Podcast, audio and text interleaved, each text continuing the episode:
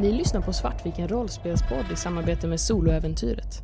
Det här är avsnitt 1 av Haugen Sanatorium, del 2 i kampanjen Insnöd.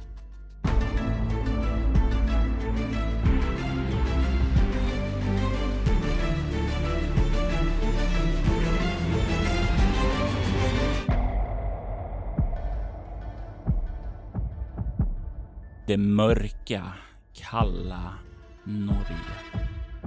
Vi återvänder till det där de 5 gästerna togs upp till Marheim fjällhotell för att möta mardrömmarna där. Då vi lämnade dem sist så hade Bjarne blivit köttad av en cirkelsåg. En cirkelsåg som han har hört från sina egna mardrömmar men som inte hölls i en nazisthand den här gången. Det hölls av Liv som panikfyllt rusade ut ifrån den bod hon hade spenderat tid i, undvikandes farorna där ute. Åsa-Marie hade konfronterat en stor, gigantisk, mardrömsversion av Björn tillsammans med Diana. Den kanske inte helt mänskliga Diana. Och Lars Mobäck, den svenska polisen. De hade fällt Bjarne. Den stora gigantiska Bjarne som föll mot marken. Och när han landade så gav marken vika. Och alla utom Lars föll ned med Bjarne.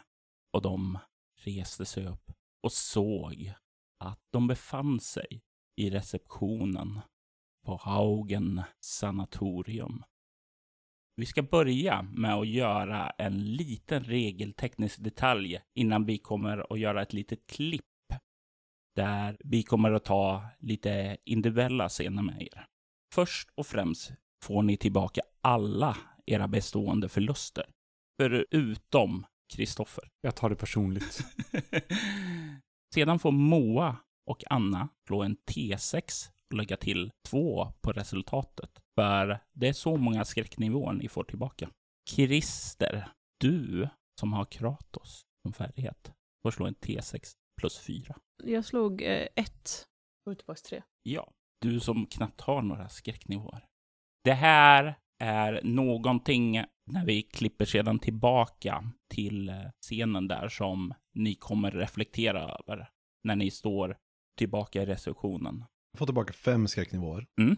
Kan jag bara stryka min galenskaps då? Eller... Galenskapen som du har fått, den finns fortfarande kvar. Den är permanent. Att du maxade en mätare innebär att du har lämnat ett permanent skar för dig. Okej, så vart suddar jag bort skräcknivåer med de 5 som jag har fått tillbaka? Du börjar alltid med de högsta, alltså galenskap i ditt fall. De allmänna. Och så bara skriver man en notering om att man har fått ett skar. Ja, och Krister, du hade ju kommit på ett. Och då tänker jag att ni andra kan få blurra lite för det. Ja, det mentala R som galenskapen har lämnat efter sig hos mig är syner som jag får. Mm. Av att se mig själv. Eller någon form av kopia av mig själv. Som försöker förmedla någonting till mig.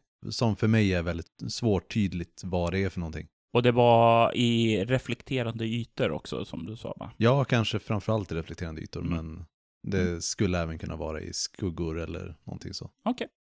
Och med det jag har klarat så klipper vi till den första scenen där alla, utom Anna, ska blurra.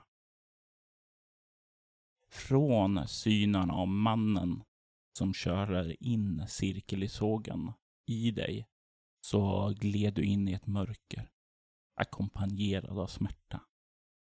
Du vaknar av ett ryck. Du måste ha somnat till, eller blivit medvetslös. Du sitter i en stol. Runt om dig så hörs ett lågt sorl av röster. Du kan höra hostningar.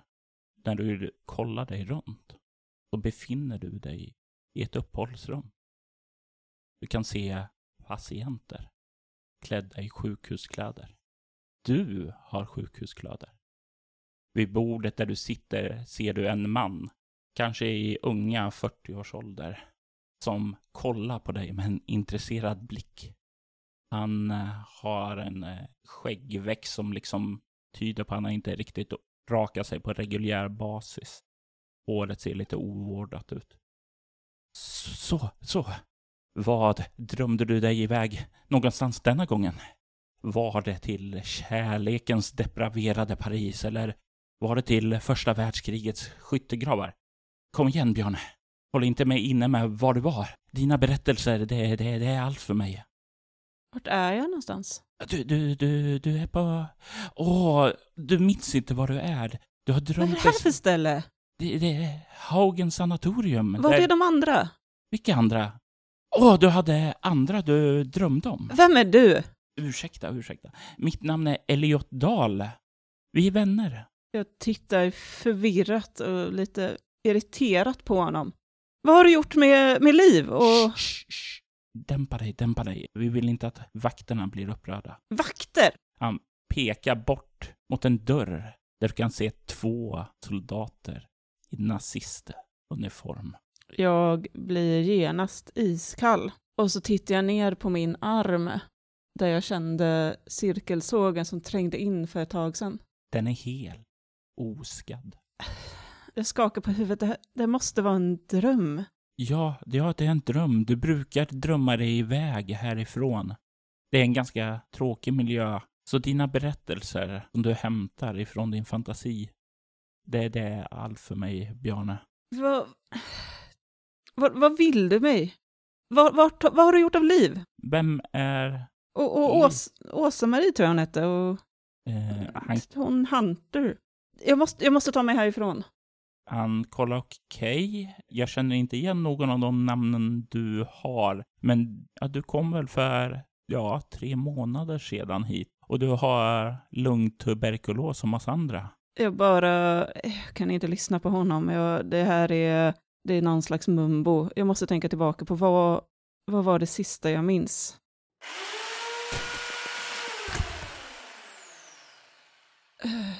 Jag var i Norge. På Marheim fjällhotell. Ute i skogen i snön. Det var natt. Vad är det för tid nu? Jag började se om det finns något fönster i närheten. Ja, du kan se ut på den ljusan dag.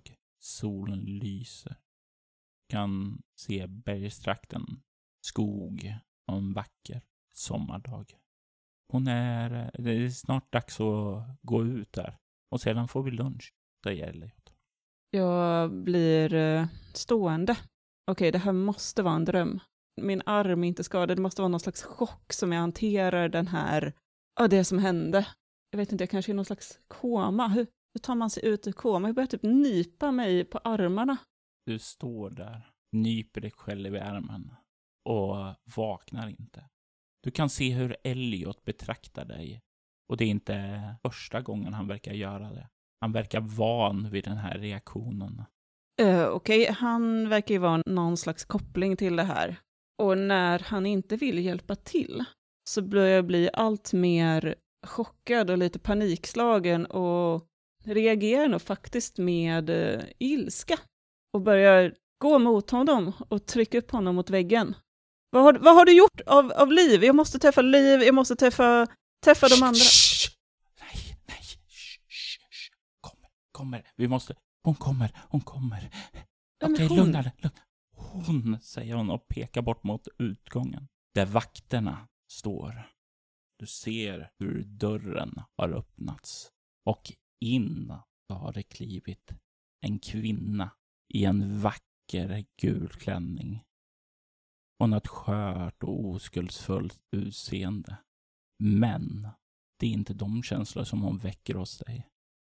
För du känner igen kvinnan.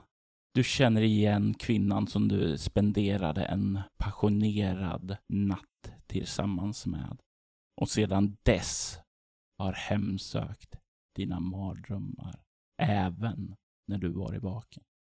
Finns det något vasst i närheten? Du börjar kolla efter vassa saker och kan se att du befinner dig inne i ett uppehållsrum. Ett uppehållsrum utan vassa saker.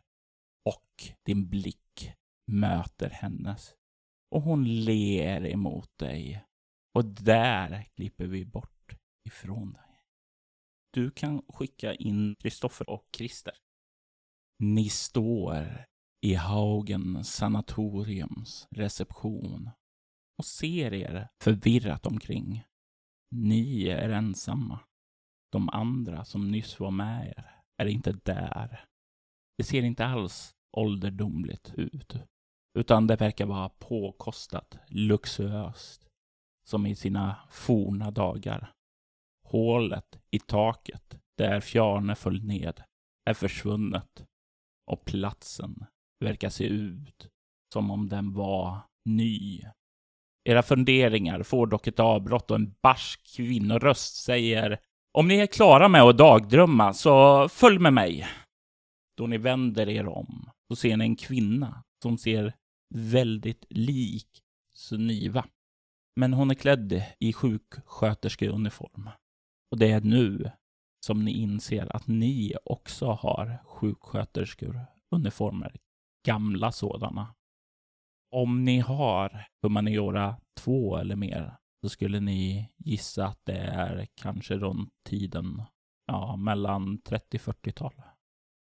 Och på kvinnans bröstficka så ser ni att det finns en namnskylt där det står översköterska Kristin Årud. Hon verkar vinka åt er och följa med henne till personalrummet. Hon finns bakom dörren rakt fram. Och hon börjar gå dit. Är Åsa-Marie fortfarande bränd? Nej. Jag tittar förvirrat på Diana och ner på kläderna. Vad är det som händer? Jag vet inte. Var är vi för någonstans? Vad var det som hände precis? Ni är på Haugen Sanatorium, hör ni. Och ni har nyss börjat er utbildning. Om inte ni vill sluta omedelbart, då kommer ni med mig. Så, raska på bara. Jag lyder utan att riktigt vara medveten om det. Och börjar följa med. Jag börjar också följa med. Och lite diskret så känner jag efter i fickorna, efter någonting. Om man kan hitta någonting som jag inte känner till. Du kan konstatera ganska snabbt att du verkar inte ha med någon av den utrustning som du haft tidigare. Du har helt andra kläder och det finns väl kanske någon så här ficka i den här sjuksköterskeuniformerna när du känner där, och du har väl någon näsduk kanske, men inte någonting annat. Har vi namnskyltar? Ni har namnskyltar. Vad står det på dem? Det står Hunter och Esbensen. Diana är Hunter och jag är Esbensen. Ja. Och Diana, du känner också av en annan sak. Hur det svider i ditt skinn. Hur det är obehagligt här. Att det tär på dig. Hur du har -2 på allt du gör här. Du känner igen känslan. Är det känslan av att vara i en dröm? Ja. Det här är inte verkligt. Det är bara en dröm. Är du helt säker? Jag är helt säker. Det är en dröm. Nu kan vi blurra för Krister. Du inser så fort orden kommer ut ur din mun vad du har gjort. Du har dömt Åsa-Marie till döden. I alla fall om hon dör här i drömmen nu, då kommer hon dö på verkligt. För vet man om att det är en dröm, då är drömmen lika farlig som det verkliga livet. Ofta farligare, för här kan mardrömmarna komma och krypa in. Ni ser hur Kristin har rört sig in där, skjutit upp dörren och går genom en korridor med ett schackrutigt golv. Jag följer efter, men det är som att fötterna går per automatik bara, istället för att det är medvetet. Ni kommer ut i ett stort personalrum. Till vänster om det så kan ni se ett stort ekbord med många stolar.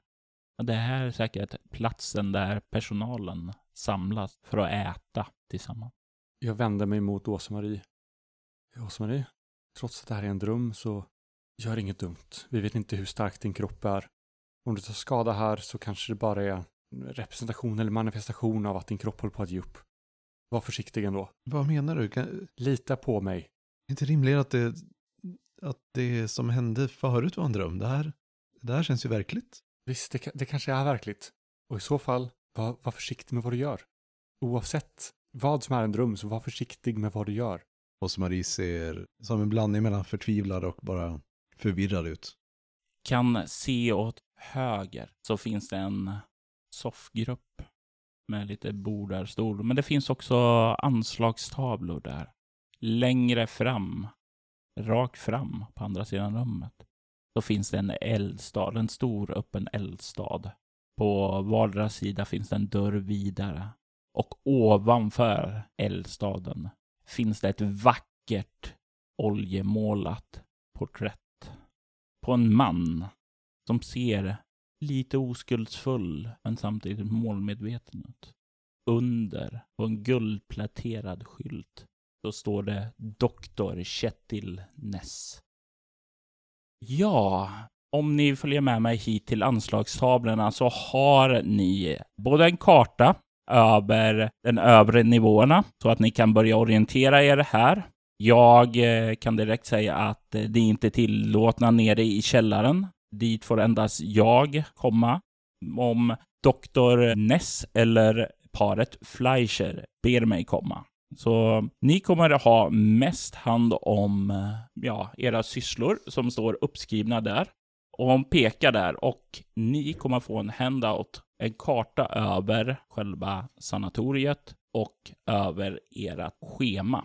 Och hon säger att ni tillhör skift 1 och hon är just på väg att säga någonting mer då dörren slås upp och in så kliver det en lång, reslig tysk man.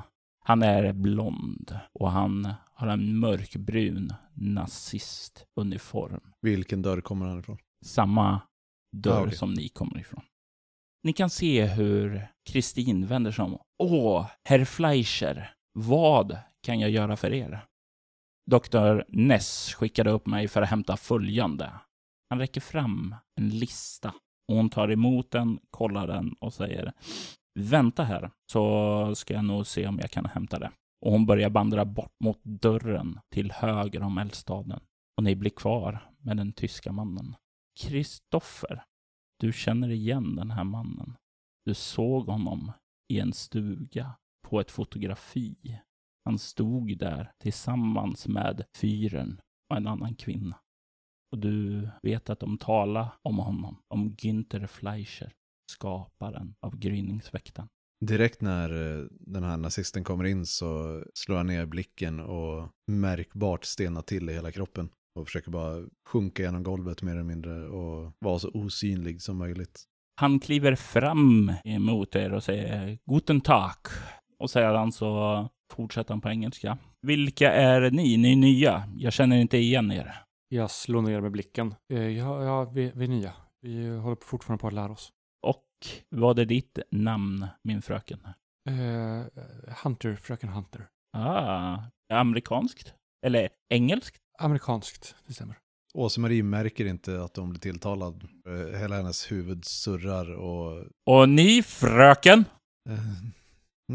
Nej, jag vänder om och börjar gå med raska steg mot receptionsdörren. Jag går efter och tar tag i din arm. Och du känner återigen Dianas starka grepp om din arm. Gör ingenting dumt. Det här är nazister. Du vet inte vad de gör om du... Jag kan inte vara kvar här.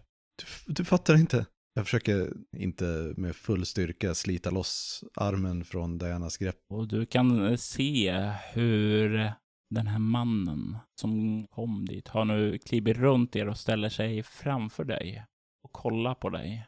Verkar utvärdera dig. Och sen så kollar han mot Hunter. Din kollega verkar nervös. Ja, hon är ny och det är mycket ansvar det tar på henne. Du kanske ska gå in på toaletten och lugna ner dig lite. Jag ger Åsa-Marie en menande blick. Jag nickar ivrigt och skyndar mot toalettdörren. Och det var ju 2 toalettdörrar i korridoren på väg ut. Du kommer in där i en väldigt luxuös, fin personaltoalett. Jag låser om mig och sätter mig på golvet med ryggen lutande mot toalettdörren. Psst! Hör du? Inne i toaletten. Jag sätter händerna för öronen och börjar på nästan gunga fram och tillbaka. Göm dig. Göm dig som vanligt. Lika misslyckad som vanligt. Kom, jag har något att visa dig. Hör du din röst säga. Skulle jag kunna aktivera min Kratos? Inte medvetet utan bara så här ja, som stressreaktion. Jajamensan, det går alldeles utmärkt. Och då är det samma mekanik som vanligt. Alltså du spenderar en egenskap och sedan så slår du 2 tärningar och lägger på 1. Då spenderar jag en i utstrålning. Och så slår jag 7, så 7 + 1 blir 8. Och det innebär spelaren väljer en effekt från listan medan spelaren väljer en bieffekt. Och jag säger att du kommer drabbas av en stark feber. Ja, men effekten i så fall blir höja temperaturen i omgivningen till 40 grader igen sen. Det blir en intensiv värmeökning kring dig i toaletten som till och med går utanför. Kristoffer, du var på väg att säga något. Jag slår ner med blicken i golvet igen. Jag hoppas du kan ursäkta henne. Hon är inte var med sån här press. Och det är uppenbart att ni är en stor och viktig man. Och det gör det ju inte enklare att veta hur man ska reagera. Du kan se han nickar. Günther Fleischer, säger han och ler mot dig. Trevligt att råka röken Hunter. Trevligt. Kan jag känna av någon närvaro i honom? Du kände ingen närvaro ifrån Fjärna heller. Och här känner du ingen närvaro heller. När du sluter dina ögon och fokuserar för en kort sekund. Den enda du känner av, det är Åsa-Marie på toaletten. Och något annat. Flera. Det är svårt att känna det. Men nere i källaren finns det liv. Kan jag svettas? Ja, du svettas. Jag torkar svetten ur pannan. Börjar det inte bli förskräckligt varmt här? Är det någonting... Jag tittar upp mot taket. Det är väldigt varmt här. Är det någonting fel med luftventilationen eller? Nej, inte... Jag mår inte så bra, säger han. Och börjar kolla sig runt. Och det är just då som dörren öppnas så Årud kommer ut med 3 bruna glasflaskor. Jag fann dem här. Och han tar emot den och nickar åt henne och säger tack. Sen så verkar han glömma det du sa och börjar gå ut. Och där klipper vi när Åsa-Marie sitter och skakar på golvet. Och Diana kollar bort mot Günther som lämnar rummet. Och nu klipper vi till Moa. Från det ödsliga nedgångna receptionen så förändras miljön för dig. Och du fylls av en skarp känsla av déjà vu. Du känner din nakna kropp liggande mot en kall stålbrits. Samtidigt som dina handleder är fastspända med rejäla läderremmar. Rummet är mörkt. Bortsett från det starka artificiella sken från lysrören ovanför dig som sticker i dina ögon. Det är dock inte det enda som sticker i dig. Utan du känner även hur en nål har stuckits in i ditt armveck. Och att någon injicerar en spruta i dig. Du skriker till när minnet av mardrömmen du hade då du skadade dig blöder in i ditt minne. Den som du hade förträngt. Den som du bara trott var en dröm. Personen drar ut nålen ur dig. Du blinkar några gånger för att fokusera din blick. Men det som framträder tydligt i din vision är istället 2 personer. Den första är en blond, vacker man klädd i en SS-uniform. Medan den andra är en leende, mörkhårig doktor som lyfter sprutan från din arm.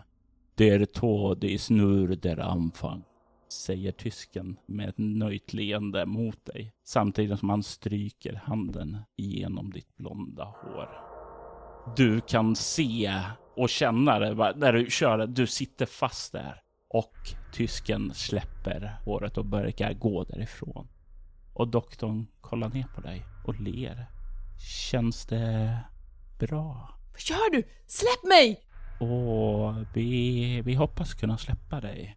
Men oroa dig inte om du inte har uppvisat några direkta reaktioner. Så båda det gott. Jag tror du är redo för nästa steg. Fan, är jag jävla sjuk i huvudet? Rör mig inte! Han kollar på dig. Såja. Jag drar i de här remmarna som håller ner mig. Bara försöker liksom ruska. Och du känner att det är... att de sitter ihjäl. Men jag tänker att du kan förslå en kropp obemärkt. Det är ett mycket svårt slag. 12 fick jag. Och de här sitter där. Du minns det här från en dröm. Där satt de inte lika hårt. Där tog de sig loss. Men inte nu. I drömmen så var jag ganska nära. Jag fick väl tag på en skalpell här för mig. Hur ser det ut nu? Är det samma typ av layout på rummet? Står möblemanget på samma plats? Du kan se att det ser ut att vara ett identiskt rum merparten. Men det är annorlunda här nu. Där så försvann ju båda iväg. Och du kunde diskret försöka snappa det åt från ett närliggande litet bord. Här finns det ett bord. Men det är nere vid fotsidan istället för vid handen. Du kan höra en dörr öppnas och om du minns rätt från drömmen så var det till kontoret. Du hör hur doktorn suckar och säger: Lugna dig, vi kommer att släppa dig fri. Bara det faktum att du inte har dött än båda gott. Du har inte uppvisat några deformationer som de andra. Jag drar i de här remmarna som håller fast mig och lutar mig fram så mycket som jag kan mot den här doktorn som står över mig. Jag kommer härifrån. Då kommer jag slå ihjäl dig, din jävel! Det här är för vår allas bästa. Du är den som ska öppna himmelsporten. Fuck you! Fan, dra åt helvete, din jävel! Ett sådant språk du har. Hör du den här tyska mannen säga. Du kan se hur han kommer tillbaka in. Och han bär någonting i sin hand. Du kan se en trästatyett. En lite rödskimrande trä. Du såg liknande som du hittade i skidbacken. Men den han håller i ser annorlunda ut.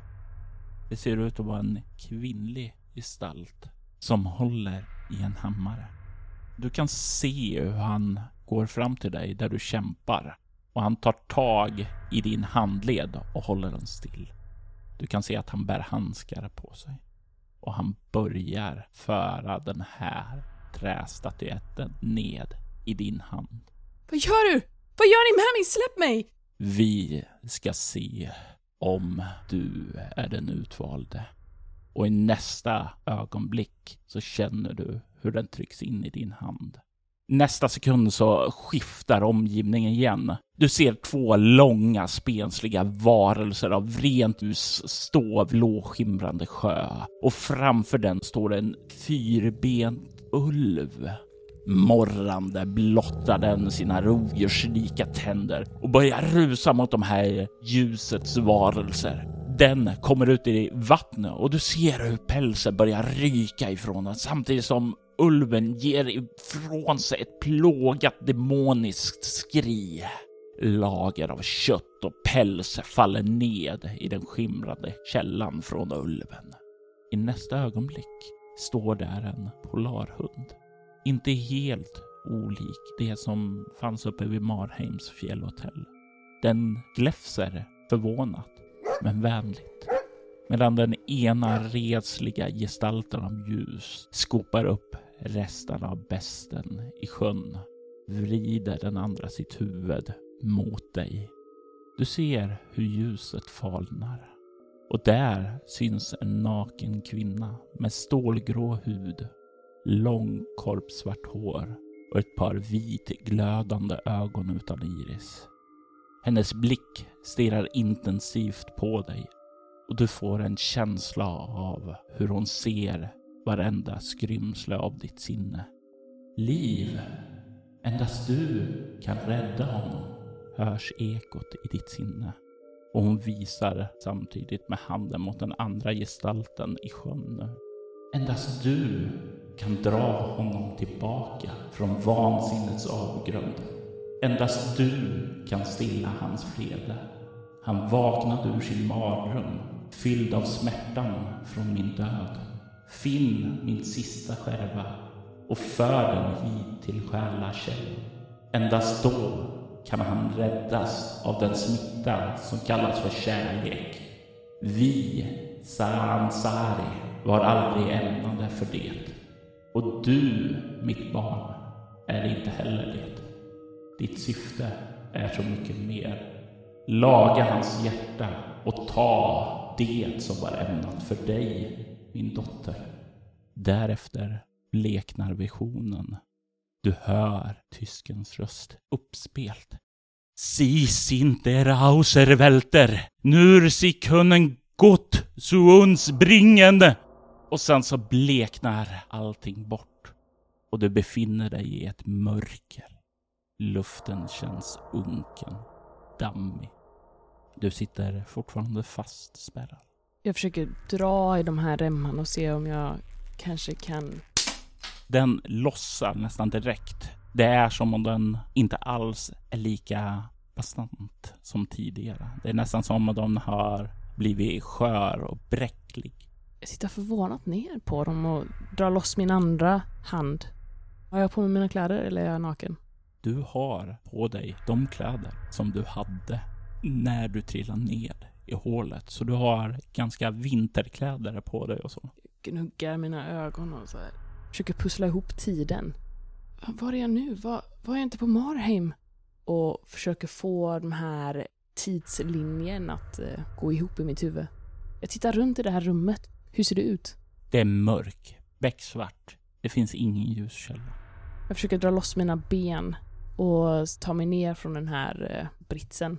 Och försöker känna mig fram och se om jag kan ana någon form av ljuskälla någonstans eller... Du kan slå ett lätt slag med ego obemärkt. Det är inte första gången du har varit här. Om det nu är så som i drömmen. Eller som det du såg alldeles nyss. 14. Du kan dra dig minnes både att det finns en ljusknapp borta vid kontoret. Den är närmast. Men även längre bort mot utgången också. Jag tar mig bort mot kontoret. Du drar den. Och du är lite förvånat så inser du att ja, men den får ström. Det tänds. Det tar ett tag och det fladdrar till innan ljuset från lysröret syns. Du står i den här bårhus. Du kan se de här luckorna i väggen där kroppar kan förvaras. Jag börjar ta på min kropp och kränger av mig jackan till så del att jag kan känna i armvecket. Känna efter om det finns något sår eller... Du kan slå artat skräckslag med utstrålning när du ser det nygjorda såret. Och du kan se hur det finns spår av en svart vätska vid injiceringsmärket. Jag fick en 6. Du får 2 skräcknivåer. Jag tar det i chock. Jag förstår inte vad som händer. Du ser över rummet. Du kan se från ljuskällan att kontoret står du vid. Kan se också att det finns en utgång. Längre in här så kan du höra ett svagt gurglande ljud från golvet. Men mellan den säng du låg och vägen ut så kan du se en man i sjukhusrock och ett förtvinat gammalt skelett som ligger på marken. Det måste vara den doktor som stod vid dig nyligen, för han ser ut att bära samma kläder. En jävel! Finns det någon form av skalpeller så i närheten här? Det finns det. Jag greppar tag i en skalpell och sen går jag bort mot det här skelettet. Låg den på britsen eller på golvet? Den ligger på golvet. Jag vill stampa sönder bröstkorgen på den. Och det knakar under dig. Fan ta dig! Och bara vill pulverisera den. Och den ger vika väldigt, väldigt lätt. Den har legat här länge. Du hör också ett metalliskt slammare från nycklar som trillar av vid hans sida. Som har suttit vid bältet. Jag böjer mig ner och plockar upp dem. Och du kan se att det verkar finnas 3 typer av nycklar. En som verkar vara för en rejälare dörr. Kanske celldörr. En som verkar vara till vanligare dörrar och sen en lite mindre nyckel. Jag tittar ner på det här söndertrasade skelettet nedanför mig. Med hat i blicken.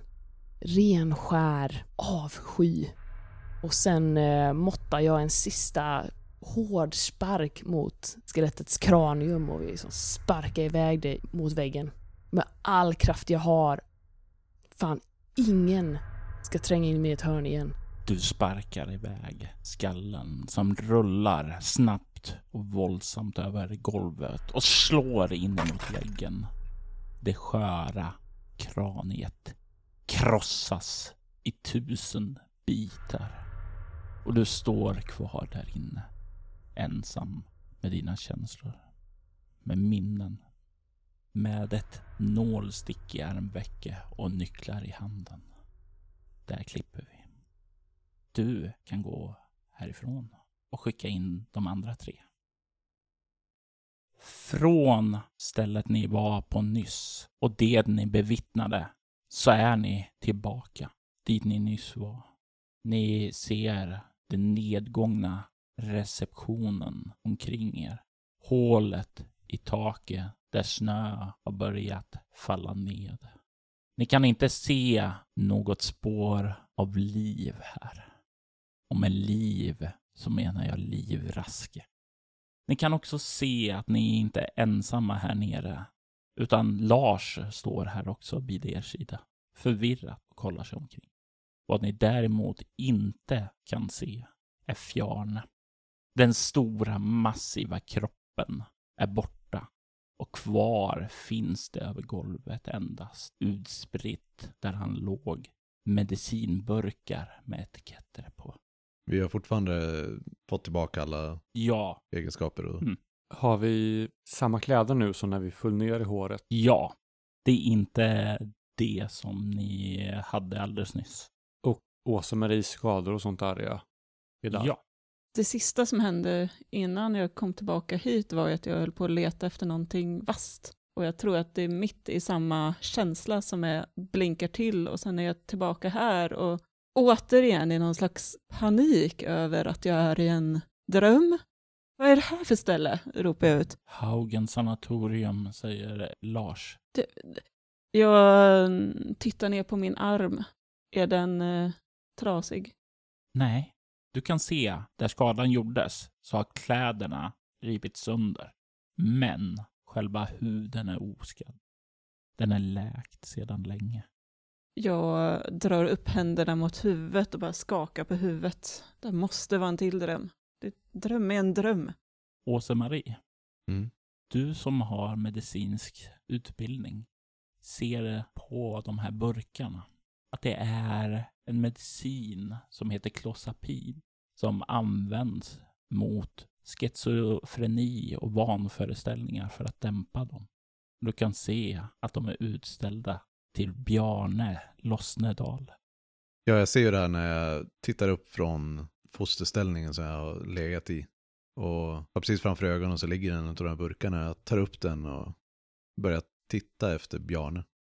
Och du känner när du tar upp den också att den är full. Den är oöppnad, som om den inte är tagen.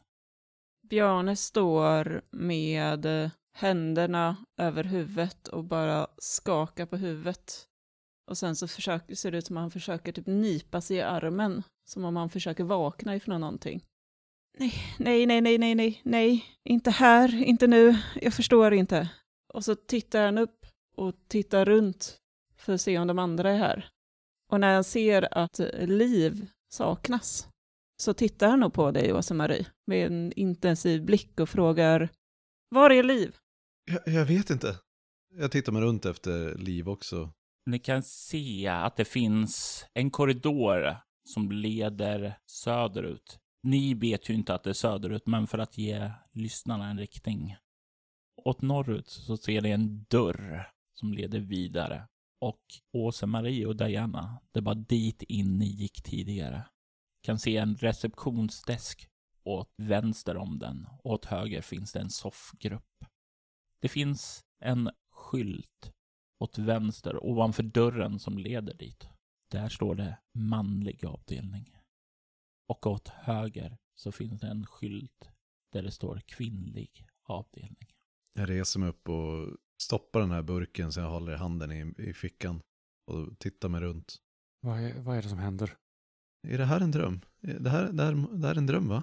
Det måste vara en dröm. Här, Kristoffer, känner du att det inte svider längre? Du har inga minus här. Jag vet inte, jag tror inte det. Jag tror det här är... Men hur hamnar vi här?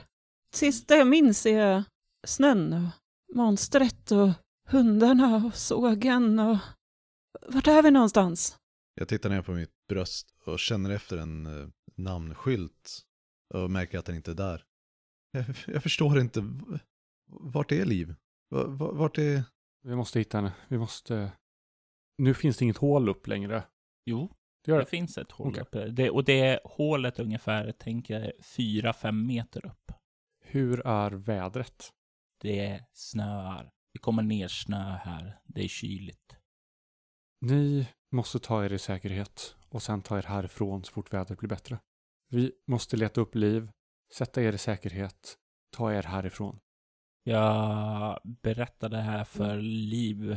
Jag tror kan ha berättat det för er också, men jag blev hitskickad av norska staten för att finna den här platsen. Jag bara tittar på Lars. Jag vet att det pågick medicinska experiment på folk här under andra världskriget. Jag vet att det var oro att någon skulle finna dem och använda dem. Så det var nazister här? Nazisterna ockuperade Norge och använde den här. Det fanns en läkare här som hette Dr. Kettil Ness som sysslade med försök på lungtuberkulospatienter. Öppna dörren norrut. Du skjuter upp dörren och kan se in i den här schackrutiga hallen som leder framåt. Dörren ut till personalrummet står stängd och dörrar till toaletter åt både vänster och höger syns här. Jag smäller upp den här dörren och går med raska steg framåt dörren till personalrummet och slår upp den också. När du passerar dörren till toaletten där du gick in så känner du en hetta som håller på att avtar. Ja, jag försöker nog ignorera den och bara gå förbi den. Mitt mål är att jag vill se om det porträttet är kvar på väggen på andra sidan. Ja, ni andra, vad gör ni? Jag börjar följa med Åsa-Marie. När hon slår upp dörren så tittar jag om det finns fotspår där. Min tanke är att Liv kanske har tagit sig in någonstans i skydd från vädret. Och finns det inte andra fotspår än de som Åsa-Marie just bildat så fortsätter jag att titta i de andra korridorerna. Jag följer med in i personalrummet. Känner jag också hettan från toaletten? När du börjar komma fram där så känner du ingen hetta. Du, Bjarne, kollade ner på golvet för att se. Och du kan inte se några fotspår där. Hon verkar inte vara här.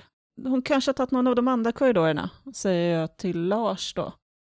Jag följer med dig om du vill kolla. Men du tar den till vänster så det står kvinnor och så tar jag den till höger och så möts vi borta vid den bakom oss. Han nickar och börjar gå bort däremot och du försvinner bort. Fråga om Åsa-Marie. Era skador har läkt, men är du fortfarande vanställd i ditt utseende hur kroppen ser ut? Nej, den har försvunnit eftersom du har återfått din bestående förlust. Okej, så allting som, när huden rann av allting sånt där, det är borta liksom, eller det, hon är återställd? Hon är helt återställd. Okej, det är nog det läskigaste hittills. Du skjuter upp dörren och du kan se in i det som var en gång ett flådigt inredd personalrum. Det vet du för du var här nyss. Och du kan se hur allting är nedgånget och skitigt. Men din blick fäst på tavlan ovanför eldstaden. Du ser en tavla som en gång föreställt en man. Men att det är svårt att se nu då tavlan har blivit fuktskadad och den börjat rinna nedåt där. Kvar har det blivit en ansiktslös fasad. Och jag vill att du slår ett omskakande skräckslag med utstrålning. 4 fick jag. Du får en skräcknivå. Och du ser den här sörjan av vad som en gång var människa. Och du får en känsla av något onaturligt. Hur han från andra sidan tavlan betraktar dig. Är namnskylten fortfarande kvar? Namnskylten är kvar. Men du kan se att färg har runnit ned över den och verkar täcka den.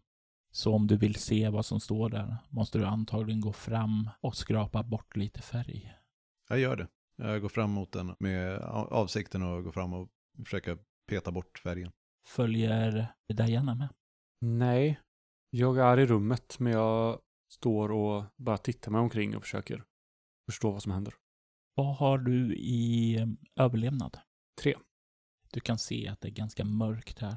Det enda egentliga ljusskenet som finns här kommer ifrån de kandelabrar som står här inne med brinnande ljus. I övrigt är det mörkt. Men ifrån skenet på dem kan du se fönstren utåt är helt svarta. Och du kan ana jordmassor som finns där ute, hårt av kärlen. Jag går fram till de levande ljusen och tittar. Hur mycket vax har runnit? När tändes de? Vad har du i naturvetenskap? 0. Du skulle gissa att de har brunnit ett tag, några timmar kanske. Du kan också se borta på anslagstavlorna att det finns en gammal gulnad karta. Den som du såg i modern skick för ett alldeles tag sedan. Krister, du kommer fram, börjar skrapa lite försiktigt. Och du kan se namnet Dr. Kettil Ness. Jag skulle vilja försöka bända loss den skylten. Det är inga problem att göra det. Om du har någonting i din packning som du har med dig. Jag har fortfarande mina hemnycklar i mina fickor som jag brukar ha. Så jag tar fram dem och börjar på att försöka bända loss brickan. Det lyckas. Det knakar till lite och du får loss den. Och så sedan så skrapar jag loss resten av färgen. Och då ser du namnet. Vi klipper ut till den stora receptionen. Du gick mot den manliga och den inbjörna. Kommer fram. Du skjuter upp dörren och kan bara se mörker där inne. Ser ingenting såvida du inte har en ljuskälla med dig. Nu måste jag dra mig till minnes om jag har fått på mig mina arbetsbyxor som jag brukar ha. Du var ju väldigt dåligt klädd för. Det var ju det som var problemet när du pulsade om tidigare ute. Så jag instinktivt började dra mig ner mot låret för att plocka upp den ficklampan som jag alltid har längs benet när jag inser att jag fortfarande står i mina pyjamasbyxor. För det sista som hände var ju mitt i natten. Men jag får försöka... Hur mycket ljus sipprar in ifrån dörren? Alltså, när jag öppnar dörren så är det ju mörkt in i korridoren men det kommer ändå ljus in utifrån. Det finns inte särskilt mycket ljus att tillgå. Det är ju mörkt ute. Det är fortfarande mörkt ute. Utan det lilla ljus som finns kommer ifrån Lars ficklampa. Fan, säger jag för mig själv. Lars! Shh! Du kan se att han höjer upp armen och sen börjar han försiktigt röra sig bort ifrån dörren. Och sen så, han rör sig över till dig. Jag rör mig mot honom. Jag hörde fotsteg där inifrån, säger han. Och kollar på dig med en orolig blick. Och där klipper vi till Moa. Liv, du står där inne. Du hör ekot ifrån kraniet som nyss har krossats. En beslutsamhet infinner sig. Jag tänker inte vara sårbar igen. Jag tänker inte låta någon ta makt över mig och min kropp någonsin igen. Jag kommer ihåg att det fanns ju ett kontor och det fanns väl ett kassaskåp. Jag började så här desperat gå igenom mitt huvud, försöker bara ransaka mitt minne efter saker och ting som skulle kunna hjälpa mig att hålla mig fri. Och något som kanske inte kan hjälpa dig, men som du minns var att dörren som leder vidare ut här, som inte är till kontoret, var en korridor med flera celler med andra patienter. Patienter som såg monstruösa ut. Du hör ekot av deras bankande på dörren. Jag rycker till. Jag börjar röra mig bort mot det här kontoret. Du kan känna och finna en lampknapp där. Jag tänder lampan. Du ser ett kontor som ser ut att ha lämnats i ett skick som... det är inte ihoppackat, utan det ser som om det skulle komma hit dagen efter. Ligger lite journaler framme. Det finns ett arkivskåp med fler journaler. Och du ser också ett kassaskåp. Kastar mig fram till kassaskåpet först. Och ser om någon av nycklarna jag har på mig passar till det. Nej, för det är ett kassaskåp med ett gammalt, primitivt kodlås. Fan, jävla skit! Slår till det här kassaskåpet med handen. Sen börjar jag med ganska ryckiga rörelser gå igenom det här rummet. Börjar rota bland papperna, drar ut lådorna och jag letar efter någonting som kan vara till nytta. Det är som det finns papper på något språk som jag förstår. Någonting på norska eller engelska, men även om jag kan hitta vapen, utrustning, ficklampor. Jag vill att du kan börja med att slå ett lätt slag med ego-samhällsvetenskap när du går igenom papperna. 10. Du kan hitta bland patientfilerna en fil med ett bekant namn.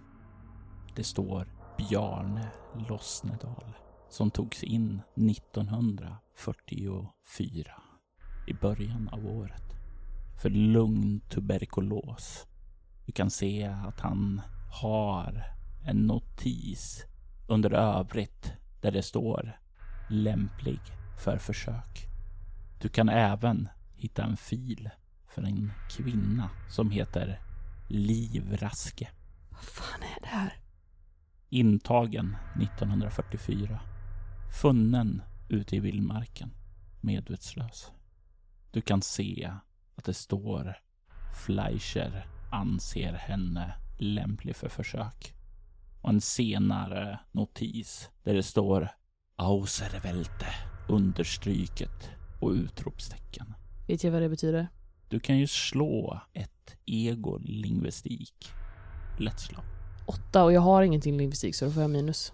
Så 7 då inte. Ja, du har ingen aning om vad det betyder. Jag rycker åt mig de här både Bjarnes och där det står om mig med bultande hjärta och viker ihop dem lite hastigt och stoppar in dem i fickorna i byxan.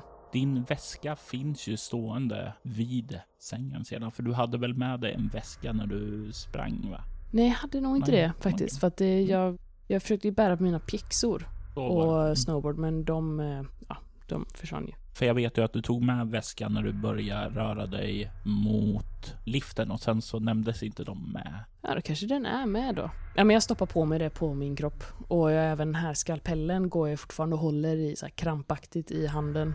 Finns det någonting annat i rummet? Någon ficklampa, någonting? Det finns en ficklampa här. Jag tar den också. Slå på den lite för att se om jag kan få igång den. Den protesterar motvilligt, men tänds till slut. Okej. Bra, försök fokusera nu. Måste ta det härifrån. Det finns lite annat här som vanligt kontorsmaterial och det finns några labbrockar här och sådant. Jag skulle vilja gå ut och kolla i bårhuset om det finns någon form av så här kofotsaktigt och se om jag kanske kan bryta upp det här kassaskåpet. När du kliver tillbaka ut i bårhuset så lägger du märke till ett ljud som du inser du hörde förut som blir mycket tydligare nu när du har klivit ut och sedan kliver in igen eftersom det inte hördes in i kontoret. Längre in så hör du ett eko av ett gurglande ljud. Som verkar komma från bårhuset. Ja, längst in. Vad fan. Jag lyser med ficklampan ditåt. Och du kan se där att det sitter en rostig gammal rör som leder upp till en sån här typ skruv som du kan dra på som en vattenkran. Och du kan se en bit ifrån den på det här kakelgolvet. Att det verkar finnas ett hål 30 centimeter från ena sidan till den andra. Stort hål som gurglandet kommer ifrån. Och området precis där har ingrodda rester av blod, kött och andra avfallsprodukter. Okej, så definitivt inte stanna här så länge då. Men jag vill ju ha det som är i kassaskåpet. Och det låg en lös sån rörsbit på marken där borta. Ja, Liv tar ett djupt andetag och börjar röra sig bort dit väldigt, väldigt försiktigt. Med så här krampaktigt grepp kring skalpellen och andra handen runt ficklampan. Och försöker hålla ficklampan stadigt, men man ser liksom att den här lilla ljuskäglan darrar. Du rör dig framåt och det här gurglande ljudet blir tydligare. Det är inte bara gurglande, inser du nu. Det är någonting annat. Det låter som ord och främmande språk. Du hör eko från någonting annat. Från någon annan plats när du kommer närmare där. Vinkla ner ljuskällan ner i mörkret. Du lyser ner där. Du ser ljuskällan lysa ned. Men den fortsätter långt, långt under det. Men du kan se hur insidan av det här hålet nedåt har fläckats av blod, rester av mänskligt kroppar, kött, slaggprodukter som bara har malts ned som i en köttkvarn ned i det där hålet. Är det för litet för att jag ska kunna ta mig ner, eller hur? Ja. Jag försöker röra mig runt det här hålet och så sträcka mig efter den här rörbiten hela tiden med min blick mot hålet. Stanken är fruktansvärt här. Du kommer fram till en av rörbitarna som ligger där och du kan plocka upp den. Jag rör mig snabbt tillbaka, bort från hålet. Och det här gurglande ljudet, närvaron kanske man skulle kunna säga, försvinner. Okej. Jag tar mig tillbaka in mot kontoret och vill försöka med den här rörbiten sönder kassaskåpet på något sätt så jag kan få upp det. Du kan slå ett ego-mekanik. För jag har inte hittat någonting som indikerar att alltså någon form av sifferkombination. Nej, utifrån vad du kan se så verkar det sifferkombinationen bestå av 8 bokstäver. Och ingenting sånt har dykt upp? Nej, visst det har funnits massa siffror och sådant i pappren och så. Du bläddrar igenom men inget som direkt står ut. Jag går lös på det här kassaskåpet. 8 i alla fall. Ja, du skulle nog kunna gå lös på det här. Men det som du kan uppnå med det är att ingen kommer kunna komma in här. Du kan ha sönder låset. Men jag kommer inte kunna få upp den. Nej. Så antingen sprängmedel skulle ju kunna fungera. Eller att du verkligen finner koden. Jag får en stark déjà vu att jag har varit här förut. Och jag har varit i samma situation att jag ville få upp det här kassaskåpet men jag lyckades inte då heller. Av ren frustration så sparkar jag till det. Fan jävla helvete! Och inser att jag kan inte slösa mer tid där nere. Jag måste ta mig härifrån. Du kommer bort emot dörren. Öppnar den försiktigt. Beredd på att se en korridor. Men det är ingen korridor där. Du kan se att det är ett lite större rum. Ett tomt rum. Det finns en dörr åt vänster. En rejäl säkerhetsdörr i järn. Det finns en ordentlig dörr i järn framåt också. Och åt höger så kan du se 2 trappor som leder uppåt. Jag går fram och lyssnar vid de här säkerhetsdörrarna. Och det är ju alldeles för tjocka för att du ska höra någonting igenom där. Jag testar de här nycklarna. Jag vill inte låsa upp. Men jag vill se om någon av mina 3 nycklar passar där i. Den bastanta nyckeln som var lite rejälare, den passar. Jag vill nog inte veta vad som finns på andra sidan av den här dörren. Jag verkar ändå befinna mig på den mer administrativa delen av det här stället. Och de människorna som befann sig där jag befinner mig nu var nog de människorna som satt på makten. Och bakom de här säkerhetsdörrarna så befann sig nog de här andra människorna som nu är någonting annat. Jag vänder mig om och börjar gå mot trappan och försöker ta mig uppåt. Tar du den trappan som var närmast därifrån du kom? Ja, de verkar inte gå åt samma håll liksom. Utan när du kollar så går båda rakt uppåt. Och sedan verkar den ena, den längst bort, svänga åt vänster och den andra åt höger. Jag tar den som var närmast då. Och du kommer fram till en annan dörr. Känner att den är låst. Jag testar nycklarna. Du tar nyckeln, sätter i, låser och du hör ett klick. Och dörren öppnas. Och du kan stirra ut ett bibliotek. Men det är mörkt där inne. Du kan bara ana bokhyllorna från där du står. Hör jag några ljud eller så? Nej. Inte nu, det verkar tyst. Jag tror inte att jag tänder i taket, utan jag försöker ta mig runt med ficklampan. Och du tänder ficklampan. Och du ser en man i en brun nazistuniform framför dig. Ni har lyssnat på Haugen Sanatorium med oss, Svartviken rollspelspodd i samarbete med Soloäventyret. Äventyret är andra delen i kampanjen Insnöd. Rollspelet Bortom är skapat av Robert Jonsson och musiken är gjord av Alexander Bergil.